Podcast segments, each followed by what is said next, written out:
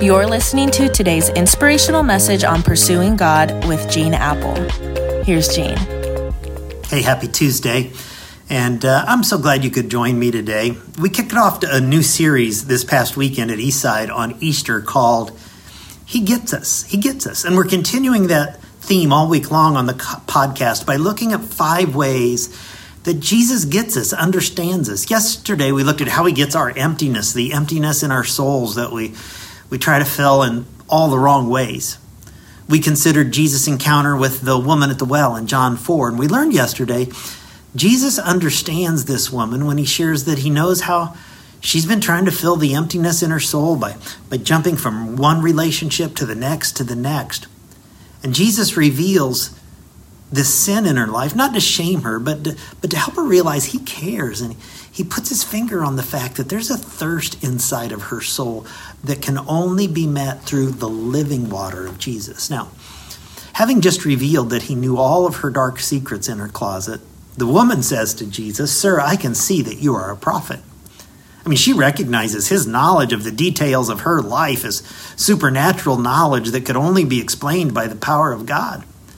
This Samaritan woman has just experienced the truth of Hebrews 4:13 that nothing in all creation is hidden from God's sight. Everything is uncovered and laid bare before the eyes of God to whom we must give an account. Friends, there's nothing about us that God doesn't know. Jesus is saying, I know you. I, I know the sin that leads you to guilt, to shame, to broken relationships. I know the grand canyons of emptiness in your soul. And she was right. Jesus is the prophet who knows our secrets. He, he knows what you did last night. He knows when you're cheating in school. He knows when you're being deceptive with your spouse. For Jesus to know what he knew, she understood that his knowledge about her life came from God. And her response to being face to face with God's prophet was to ask this question. Our ancestors, our ancestors worshiped on this mountain, but the Jews claim the place where we must worship is in Jerusalem. And so she says, which is it? Many think she changed the subject to a theological question like that, to, to where, where to worship as kind of a smokescreen intended to divert Jesus' attention away from her sin.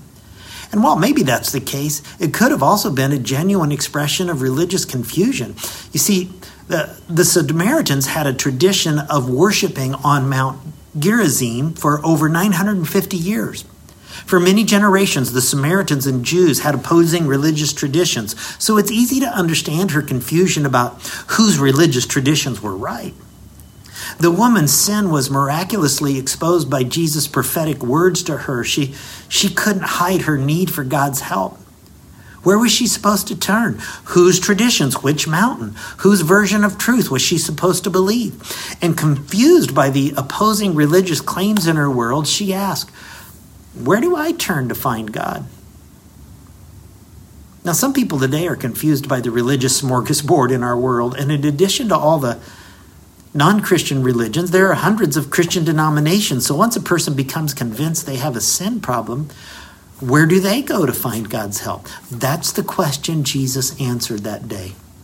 He understood her confusion and he answered her question in a way that astounds her. It's incredibly good news for the religiously confused. Jesus says, The time is coming when it's not going to matter where you worship. In fact, that time has come. He says it's not really where you meet God that it's important, it's how you meet Him. It's not about the ritual that you go through. What you need is not a religion, but a relationship. And her relationship with Jesus began that day. And their conversation continues. Jesus reveals his identity, that he's God's Messiah.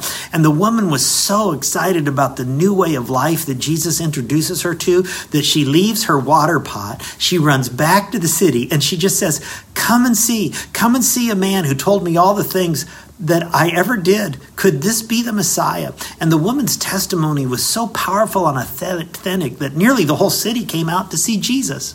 Friends, this story makes it clear when it comes to our sin, no one can pull the wool over God's eyes. We don't need to hide from Him because He sees it all.